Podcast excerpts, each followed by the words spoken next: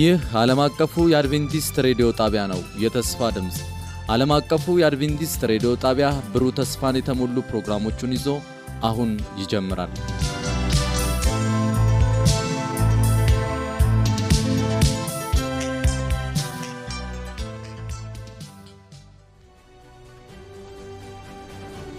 ከአሸናፊዎች በላይ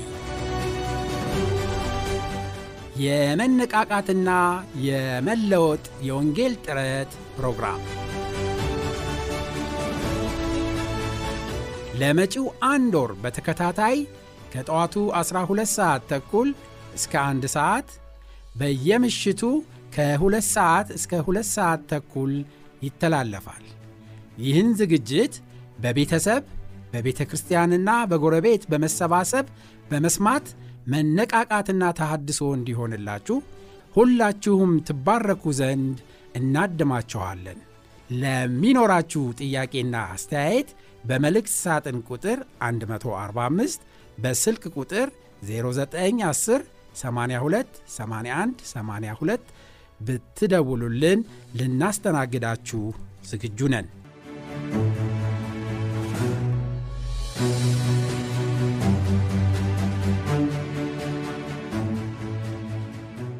በዛሬው ፕሮግራማችን የሚያገለግሉንን ማስተዋወቅ እወዳለሁ። ጸሎት በማድረግ የሚያገለግለን ወንድማችን ፓስተር ባህሩ ወልደ ገብርኤል ይሆናል። የዚህ ፕሮግራም የሚካሄድበት ቤተ ክርስቲያን ፓስተር ሆኖ የሚያገለግል ወንድማችን ነው። ዛሬ በዝማሬ የሚያገለግለን ወንድማችን ኪሩቤል ማን ያዘዋል ይሆናል። እሱን እግዚአብሔር ይባርክ ማለት ወዳለው ዝማሬ እሱ ያገለግለናል። ከዚያ በኋላ ቃሉን የሚያካፍሉ እንደተለመደው ፓስተር ተመስገን ቡልቲ ይሆናሉ። እሳቸውንም እግዚአብሔር ይባርኮት እያልኩኝ የዛሬ ምሽትን ቃል ደግሞ ይዘውልን ይመጣሉ ማለት ይህንን ሁሉ ፕሮግራም ስንከታተል የእግዚአብሔር መንፈስ ከሁላችን ጋር ይሁን። ጌታ ይባርካችሁ።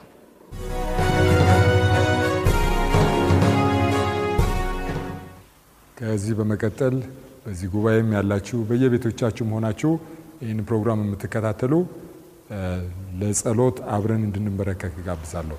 በሰማይ ሰማያት በታላቅ ክብር በእልፍ አላፍ መላእክቶች ያለማቋረጥ የምትወደስና የምትከበር የምትመለክ ሕያውና ዘላለማ የሆንክ አምላካችን በዚህ ሰዓት ወደ ጸጋ ዙፋን ፊት እንድንቀርብ ከአንተም ከፈጣሪያችን ጋር በጸሎት እንድንገናኝ ይህንን ምስጢር ስለገለጽክልን እናመሰግናለን። በሕይወት ስላቆየህን በበለጠ ደግሞ ይህ ጠፊ ከሆነው ዓለም ሕይወት የሚገኝበትን ምስጢር ስለገለጽክልን በዚህ ሰዓትም ደግሞ በቃል ልትባርከን ዝግጁ ስለሆንክ ስም የተመሰገነውን። በተለየ ሁኔታ ደግሞ ጌታ ሆይ ከሁሉ የበለጠ ከዚች ካለንበት ጠፊ ዓለም ወደ ዘላለም ሕይወት የሚመራህን ቃልህን ለመስማት ዝግጁ ነን። ልባችንን አንተ አዘጋጅ። ጌታ ሆይ በየቤት ተሰብስበን ይህንን ቃል የሚሰሙትን ሁሉ ጌታ እንድትባርክ በተለየ ሁኔታ ደግሞ ተናጋሪ ባሪያህን ፓስተር ተመስገንን በፊት እናቀርባለን።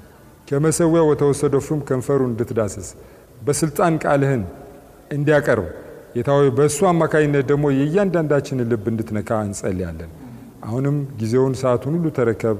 በልጅህ በጌታ በኢየሱስ ክርስቶስ ስም አሜን።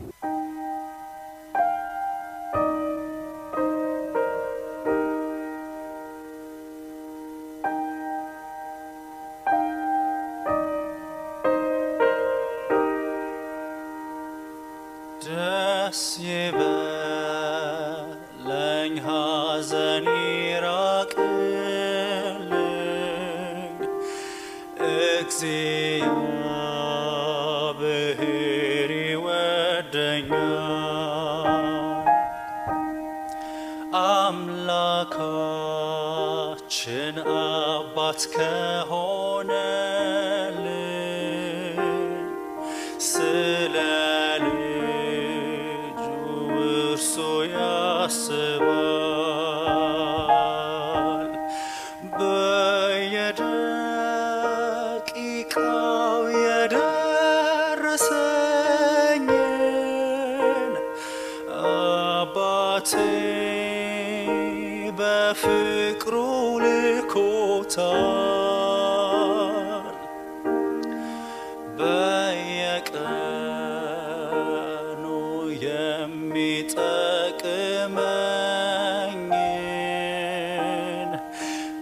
ደስታ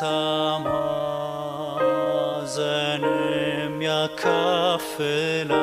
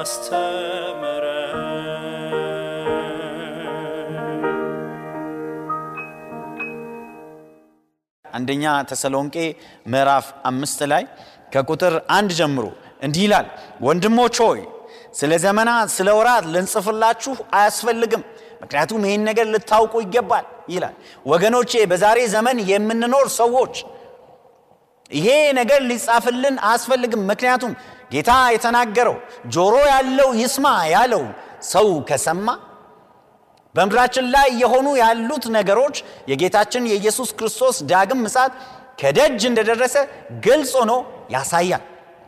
ጳውሎስም ለተሰሎንቄ ሰዎች ወገኖች ሆይ ስለ ዘመናትና ስለ ወራት ልንጽፍላቸው አያስፈልግም ምክንያቱም ይላል ሌባ በሌሊት እንደሚመጣ የጌታም ቀን እንደዚሁ እንደሚመጣ እናንተ ራሳችሁ በሚገባ ታውቃላችሁ። ሌባ በሌሊት እንደሚመጣ እንደዚሁ የጌታ ቀን በድንገት ይመጣል አለ። ሰዎች ሰላምና ደህንነት ነው ሲሉ ምጥ እርጉዝ ሴትን እንደሚይዛት እንዲሁ ጥፋት በድንገት ይመጣባቸዋል። ከቶም አያመልጡም ይላል። አንዲት እርጉዝ እናት መቼ ምጥ እንደሚጀምራት አታውቅም። እንደዚሁ ወገኖቼ እንደዚሁ በምድር ላይ ከፍተኛ ምጥ ይመጣል ያን በቅርቡ እርጉዝ ሴት አንድ ቀን እንደምትወልድ ታውቃለች መቼ በስንት ሰዓት ምጧ እንደሚጀምር ግን አታውቅም። እኛም በምድር ላይ የሆኑ ካሉት ነገሮች የተነሳ ጌታችን ኢየሱስ ክርስቶስ ሊመጣ እንዳለ እርግጠኞች ነን፣ እናውቃለን። ነገር ግን በየትኛው ሰዓት እንደሚመጣ ማንም ሰው ሊያውቅ አይችልም። እንደ ሌባ በድንገት ይመጣል ይላል። ታዲያ ያልተዘጋጁት ከቶ ሊያመልጡ አይችሉም ይላል። እናንተ ግን ይላል ቁጥር አራት ወንድሞች ሆይ ይህ ቀን እንደ ሌባ ያስደነግጣችሁ ዘንድ በጨለማ ውስጥ አይደላችሁም። ሁላችሁም የብርሃን ልጆች የቀን ልጆች ናችሁና እኛ ከሌሊት ወይም ከጨለማ ወገን አይደለንም። እንግዲህ እንንቃ፣ ራሳችንንም እንግዛ እንጂ እንዳንቀላፉት እንደ ሌሎቹ አንሁን ይላል። በድንገት ሊመጣብን አይገባም። ጌታ ዛሬም ይምጣ፣ ነገም ይምጣ፣ የዛሬ ዓመትም ይምጣ፣ የዛሬ አምስት ዓመትም ይምጣ፣ በየዕለቱ ዝግጆች ሆነን ጌታችንን መጠበቅ አለብን ወገኖች። እንደ ድንገት ሊሆንብን አይገባም። እርሱን በማያውቁት ችላ በሚሉት ቃሉን በሚያቃልሉት ላይ ነው እንደ ድንገት የሚመጣባቸው። ጌታ በድንገት ይመጣል ከሚለው የተነሳ ብዙ ሰዎች በብዙ አብያተ ክርስቲያናት ውስጥ ጌታ በምስጢር ይመጣል ብለው ያስተምራሉ። ይህ ከእግዚአብሔር ቃል ተቃራኒ ነው። በምስጢር አይደለም ጌታ የሚመጣው። አይን ሁሉ እያየው ነው የሚመጣው። በታላቅ ክብርና ግርማ ነው የሚመጣው። ነገር ግን ሲመጣ መቼ እንደሚመጣ ነው የማይታወቀው ወገኖቼ። መቼ እንደሚመጣ አይታወቅም። ሳይታሰብ ይመጣል። ሌባ ስልክ ደውሎ ዛሬ ማታ በሶስት ሰዓት ቤታችሁን መጥቼ እዘርፋችኋለሁ አይልም። እንደዛው ጌታ መቼ እንደሚመጣ አይታወቅም። እንደዚሁ ልክ እንደ ኖህ ዘመን እንደሆነው በመጨረሻ ዘመን በጌታ ኢየሱስ ቀን እንደዛ ይሆናል። ማቴዎስ ምዕራፍ 24 ከቁጥር 38 እና 39 ላይ ስንመለከት ይበሉ ነበር፣ ይጠጡ ነበር፣ ያገቡ ነበር፣ ይጋቡ ነበር፣ ይዝናኑ ነበር፣ ሁሉ ነገር እንደ ሰላም ይታያቸው ነበር። ነገር ግን በድንገት የውሃ ጥፋቱ መጣባቸው። ከዛ በፊት አልሰሙም ነበር። የውሃ ጥፋት ይመጣል የሚባለውን ወሬ ያውቁም ነበር፣ ያውቁ ነበር። ነገር ግን ከቁም ነገር አልቆጠሩትም። እውነት አልመሰላቸው። አንድ ሽማግሌ እንዲሁ ጭንቅላቱ የዞረ ጭንቅላቱ የማይሰራ ያበደ ሽማግሌ ተረት ተረት የሚያወራ ይመስላቸው ነበር። ለብዙዎቻችሁ ምናልባት ጌታ መምጣቱ ቅርብም መሆኑ እርግጠኛ አይመስላችሁም ይሆናል። እንዲሁ እኔ ጊዜን ለማጥፋት የምለፈልፍ ይመስላችኋል። ግን ወገኖቼ ለፍርድ እንዳይሆንባችሁ እንዳትደነግጡ፣ ጌታ ኢየሱስ በቅርቡ ይመጣል እንደ ሌባ። ክርስቶስ ሲመጣ ምንድን ነው የሚሆነው? ምንድን ነው የሚሆነው? አንደኛ ተሰሎንቄ ላይ ምዕራፍ አራት ቁጥር 16 ላይ ቅድም እንዳነበብ ነው ጌታ ሲመጣ በታላቅ ክብር ሲመጣ የመጨረሻው ክፍል ላይ ምን ይላል? በክርስቶስ የሞቱት አስቀድመው ይነሳሉ ይላል። በክርስቶስ የሞቱት አስቀድመው ይነሳሉ። ያን ቀን መቃብሮች ይከፈታሉ። ያን ቀን ባህር ያዋጣቸው ይተፏቸዋል። ያን ቀን የሞቱት ወገኖቻችን ይነሳሉ። ያጣናቸው ስለ እነሱም ባያፈሰስን ወገኖቻችን ከምድር ሆድ ውስጥ ይወጣሉ። የጌታን ድምፅ ሰምተው የመለከቱን ድምፅ ሰምተው የአዳኛቸውን ድምፅ ሰምተው በክርስቶስ ኢየሱስ የሞቱት ይነሳሉ። ክብር ለእግዚአብሔር ይሁን። ምን አይነት ቀን ይሆን ያን ቀን? ምን አይነት ደስታ ይሆን ወገኖቼ? ጌታችንን ስናይ ወገኖቻችንን ስናይ በማጣታችን ያለቀስናቸውን የምንወዳቸውን ሰዎች ጋር ስንቀላቀል ዳግም ላለመለያየት ታላቅ ደስታ ይሆናል። ቁጥር 17 ላይ ደግሞ እንዲህ ይላል የእግዚአብሔር ቃል አንደኛ ተሰሎንቄ ምዕራፍ 4 ቁጥር 17 ከዚያም በኋላ እኛ የቀረ ነው በሕይወት የምንኖረው ጌታን በአየር ላይ ለመቀበል ከእነርሱ ጋር በደመና እንነጠቃለን ይላል። ክብር ለእግዚአብሔር ይሁን። የሞቱት በክርስቶስ አምነው የሞቱት ጻድቃን ይነሳሉ። ከተነሱ በኋላ እኛ በሕይወት የምንኖር የምንቆይ ደግሞ እንለወጥና ከእነርሱ ጋር በመሆን ጌታን በአየር ላይ ለመቀበል እንነጠቃለን።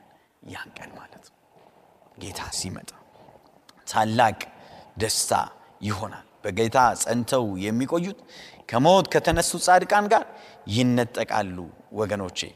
እንደዚሁም ጳውሎስ በአንደኛ ቆሮንቶስ ምዕራፍ 15 ላይ እንደሚናገረው ከቁጥር 51 እስከ 53 እንዲህ ይላል። እነሆ አንድ ምስጢር እነግራችኋለሁ፣ ሁላችን አናንቀላፋም፣ ነገር ግን ሁላችንም እንለወጣለን። ይህም የሚሆነው የመጨረሻው መለከት ሲነፋ ድንገት በቅጽበት አይን ነው። መለከት ይነፋል፣ ሙታን የማይበሰብሱ ሆነው ይነሳሉ፣ እኛም እንለወጣለን ይላል። ወገኖቼ እንለወጣለን። ስጋና ደም የእግዚአብሔርን መንግስት አይወርስም። እንለወጣለን፣ የማንሞት እንሆናለን።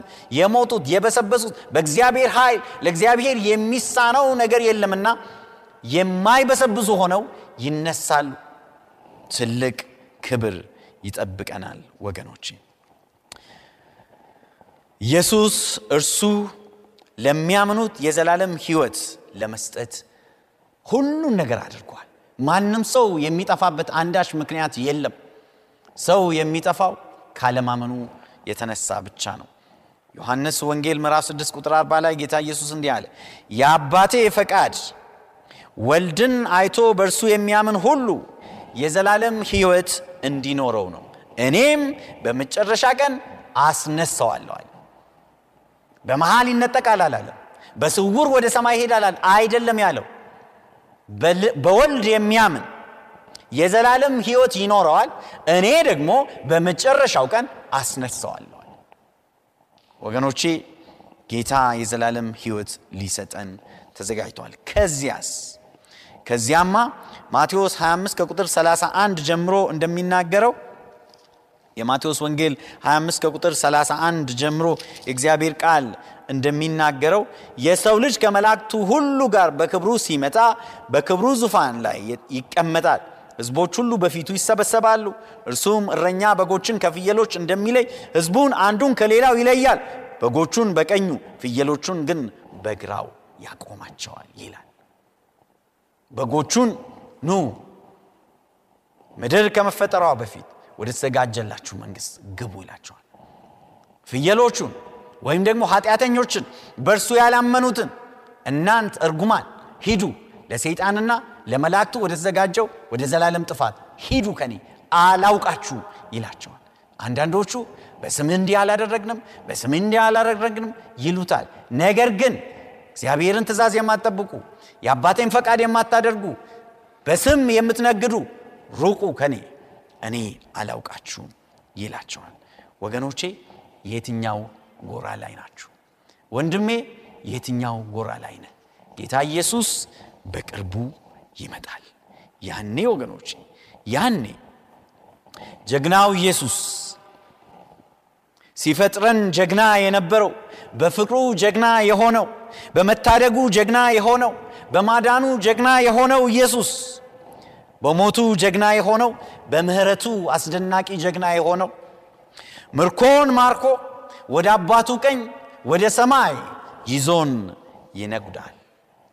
ያኔ ወገኖቼ ያኔ ያን ቀን ያ ደግሞ በቅርቡ እንደሚሆን አምናለሁ።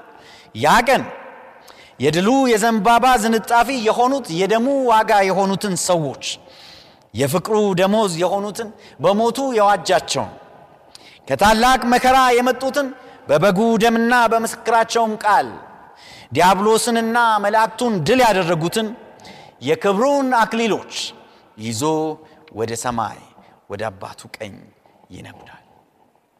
ክብር ለእግዚአብሔር ይሁን። ጥያቄው ወንድሜ እህቴ፣ ኢየሱስ ዳግም ሲመጣ እንዴት ነው የምትሆኘው? ተዘጋጅተሃል? ውሳኔህን ወስነሃል? ወይስ ነገ ከነገ እያልክ ነው? መቼ ጌታ እንደሚመጣ አታውቅም። ዛሬ ነው የመዳን ቀን ይላል የእግዚአብሔር ቃል። የመዳን ቀን ዛሬ ነው። ወደ እግዚአብሔር የመመለስ ቀን ዛሬ ነው። ኃጢአትን ትቶ ለእግዚአብሔር እጅ የመስጠት ቀን ዛሬ ነው። ንግድህን ከጨረስክ በኋላ አይደለም። ትምህርትህን ከጨረስክ በኋላ አይደለም። ካገባህ በኋላ አይደለም። ስታረጅ አይደለም። ዛሬ ነው የመዳን ቀን። ዛሬ ወደ እግዚአብሔር ተመለስ። ጌታ ኢየሱስ በራእይ ምዕራፍ 3 ቁጥር 20 ላይ እነሆ በደጅ ቆሜ አንኳኳለሁ ይላል። እነሆ በደጅ ቆሜ አንኳኳለሁ፣ ለሚከፍትልኝ ሁሉ ወደ ቤቱ ገባለሁ፣ ወደ ልቡ ገባለሁ፣ ከእርሱም ጋር እራት በላለሁ፣ ታሪኩን እቀይራለሁ፣ ተስፋ እሰጠዋለሁ፣ ኃጢአቱን ይቅር እለዋለሁ። በቅርቡ ተመልሼ ስመጣ ከኔ ጋር የዘላለምን ሕይወት አወርሰዋለሁ ይላል። ወገኖቼ ስጨርስ አንድ ታሪክ እነግራችኋለሁ። በ1955 ይላል ታሪኩ የአሜሪካው ፕሬዝደንት በዛን ጊዜ የነበሩት ዴቪድ አይዘንሃወር የሚባሉት ኮሎራዶ በሚባል state ደንቨር ከተማ ይጎበኙ ነበር። ከረዳታቸው አንዱ ታሪኩ እንደሚናገረው ቀረብ አላቸውና በዚህ ከተማ አንድ ልጅ አለ፣ የካንሰር ህመምተኛ፣ በቅርቡ ይሞታል ተብሎ የሚገመት ነገር ግን አንድ ትልቅ ህልም አለው። ከመሞቴ በፊት የሀገሬን ፕሬዝዳንት በአይን ማየት እፈልጋለሁ፣ ደግሞ ማምናለሁ፣ አየዋለሁ ይል ነበር ብሎ እንዲሁ ለነገር ያክል ነገራቸው። ፕሬዝደንቱም እንዲህ አሉት፣ ነገ በጠዋት መኪና ይዘጋጃሉ። አስራ ሁለት ተኩል ላይ ፕሬዝደንት አይዘናወር ዴቪድ ሄሊ ወደሚባለው ሰውዬ ቤት ልጁ ፖል ሄሊ ነው የሚባለው ወደዛ ቤት አመሩ። በሩ ላይ ደርሰው አንኳኩ። አባትየው ገና ጺሙን አልላጨም፣ አፉን ጥርሱን አልፋቀም ነበር፣ ፊቱን አልታጠበም ነበር፣ በብጃማ ነበር። ቶሎ ብሎ ምንድን ነው ብሎ በር ሲከፍት የሀገሪቱ ፕሬዝደንት በሩ ላይ ቆመው ነበር። ደነገጠ። እንዴት መጡ ጌታዬ? ወደ እኔ ቤት እንዴት መጡ ብሎ ጠየቀ። አይ ልጅህን ለመጎብኘት ነው የመጣው። ፖል የት ነው ያለው? ሰላም ልበለው አሉት። ሰላም አሉት፣ አጽናኑት። በነጋታው ጋዜጠኞች ወደ ልጁ አባት ሄደው ሲጠይቁት ፕሬዝደንቱ በድንገት ወደ ቤትዎት በመምጣቱ ምን ይሰማዎታል ብለው ሲጠይቁት በጣም ነው የደነገጥኩኝ፣ አልተደሰትኩምም፣ ምክንያቱም ሳልዘጋጅ ነው ፕሬዝደንቱ የመጡት አለ። ከዛ ልጁን ጠየቁት፣ አንተስ ምን ይሰማሃል አሉት። እኔማ ሁሌ ጠብቃቸው ነበር። እኔማ ምኞቴ ነበር እሳቸውን ማየት። እሳቸውን ሳላይ እንደማልሞት ደግሞ አውቅ ነበር። ስለዚህ በጣም ደስ ብሎኛል አለ። ጌታ ኢየሱስ በቅርቡ ሲመጣ መምጣቱ ያስደነግጠሃል፣ ያስፈራሃል ወይስ እነሆ ስጠብቀው የነበረ ጌታዬና ዳኜ መጣልኝ ትላለህ? ወገኔ እነሆ የነገስታት ንጉሥ ኢየሱስ በቅርቡ ይመጣል። ስለዚህ ሁለት ጥሪ ማቅረብ እፈልጋለሁ። አንደኛው ከዚህ በፊት በእግዚአብሔር ቤት ውስጥ ስትመላለሱ የነበራችሁ በተለያየ ምክንያት ከእግዚአብሔር ቤት የወጣችሁ ምናልባት ሰው አደናቀፈኝ ብላችሁ ምናልባት የዚች ዓለም ሸክም ከብዷችሁ ሕይወታችሁን ለማሸነፍ ከጌታ ዘወር ያላችሁ በምድረ በዳ ውስጥ የምትንከራተቱ ወገኔ ጌታ ኢየሱስ የሚቆይ አይምሰልህ አይምሰልሽ። ጌታ ና ወደ ቀድሞ ፍቅርህ ይልሃል። ነይ ወደ እኔ ተመለሺ፣ ተስፋሽ ይለምልም እንደገና ይልሻል። እንደዚሁም ደግሞ ወገኖቼ ሁለተኛው ጥሬ ጌታ ኢየሱስን እንደ ግል አዳኛችሁ ያልተቀበላችሁት የእግዚአብሔርን እውነት ለመከተል ያልወሰናችሁት ብትኖሩ የመዳን ቀን ዛሬ ነውና ጌታ ኢየሱስ በክብር በቅርቡ ይመጣልና እጃችሁን ለእርሱ ስጡት። ይህ የማይባል ሰላምና ደስታ ታገኛላችሁ። ያኔ ጌታችን ሲመጣ ፊት ለፊት እናየዋለን። አንድ መዝሙር እንደሚናገረው ፊት ለፊት ከክርስቶስ ጋር ፊት ለፊት እንዴት ይሆን ይላል። በደስታ ባየሁት ጊዜ ኢየሱስ የሞተልኝን ፊት ለፊት አየዋለሁ። ክብር ለእግዚአብሔር ይሁን። ፊት ለፊት አየዋለሁ። በሰማዩ ሰማያት ክብሩን ለብሶ አየዋለሁ። ፊት ለፊት አየዋለሁ። ወገኔ ፊት ለፊት ልታየው ዝግጁ ነህ? እግዚአብሔር ይርዳህ። ምክንያት ከማብዛት እግዚአብሔር ያውጣህ። እግዚአብሔር ሁላችንንም ጸጋውን ያብዛልን። ጸሎት በማድረግ እንጨርሳለን። እንጸልይ። ጌታ ሆይ በምድር ስለማተወን እናመሰግንሃለን። ሞት እንኳን ስለማያስፈራራን እናመሰግንሃለን። ተስፋ ስላለን እናመሰግንሃለን። ስለማትዋሸን እናመሰግንሃለን። የመጀመሪያ ምጻትህ እውነት እንደሆነው ሁለተኛው ምጻትህም በቅርቡ እውነት ስለሚሆን እናመሰግንሃለን። ለተስፋ ቃልህ ቤት ካዘጋጀህልን በኋላ ሞትና ስቃይ ወደ ሌለበት ሐዘንና ጭንቀት ወደ ሌለበት ወደ ሀገራችን ለዘላለም ከእግዚአብሔር ጋር ወደምንኖርበት ፊት ለፊት ጌታችንና ዳኛችንን ወደምናይበት ወደምንሰግድለት ወደ ሀገራችን ስለምትወስደን እናመሰግንሃለን። ጌታ ኢየሱስ እያንዳንዳችንን ለዛ ታላቅ ክብር ቀን አዘጋጀን። ይህን ቃል የሰማ አንድም ሰው ከዛ ቀን እንዳይጎድል እለምንሃለሁ። ጸጋህ ለሁላችንም ይብዛ። ሀገራችንን፣ ህዝባችንን አስብልን። በጌታ በኢየሱስ ስም አሜን። እግዚአብሔር ይባርካችሁ።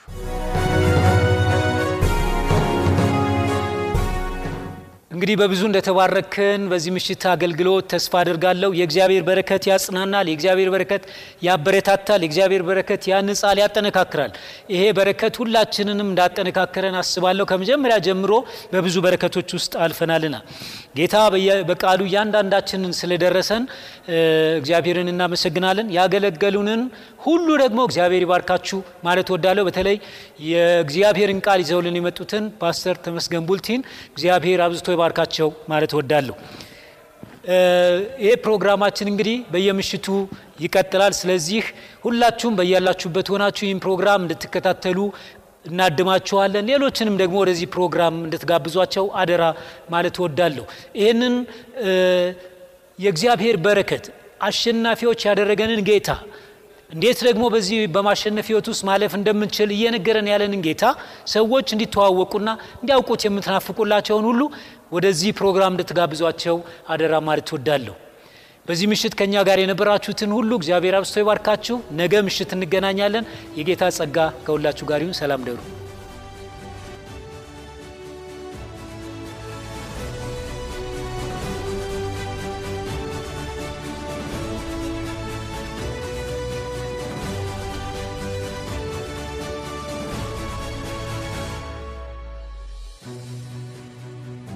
በነበረን ቆይታ እንደተባረካችሁ ተስፋ እናደርጋለን። ቀጣዩን ክፍል ይዘን እንደምንቀርብ ቃል እንገባለን። ለሚኖራችሁ ማንኛውም አስተያየት የስልክ መስመራችንን 0115511199 የውስጥ መስመር 242 ወይም 243ን መልእክት ሳጥን ቁጥራችንን ዓለም አቀፍ አድቬንቲስት ሬዲዮ የፖስታ ሳጥን ቁጥር 145 አዲስ አበባ በማለት ደውሉልን፣ ጻፉልን ስንል ልናስተናግዳችሁ በደስታ በመጠባበቅ ነው። ጌታ ኢየሱስ ይባርካችሁ።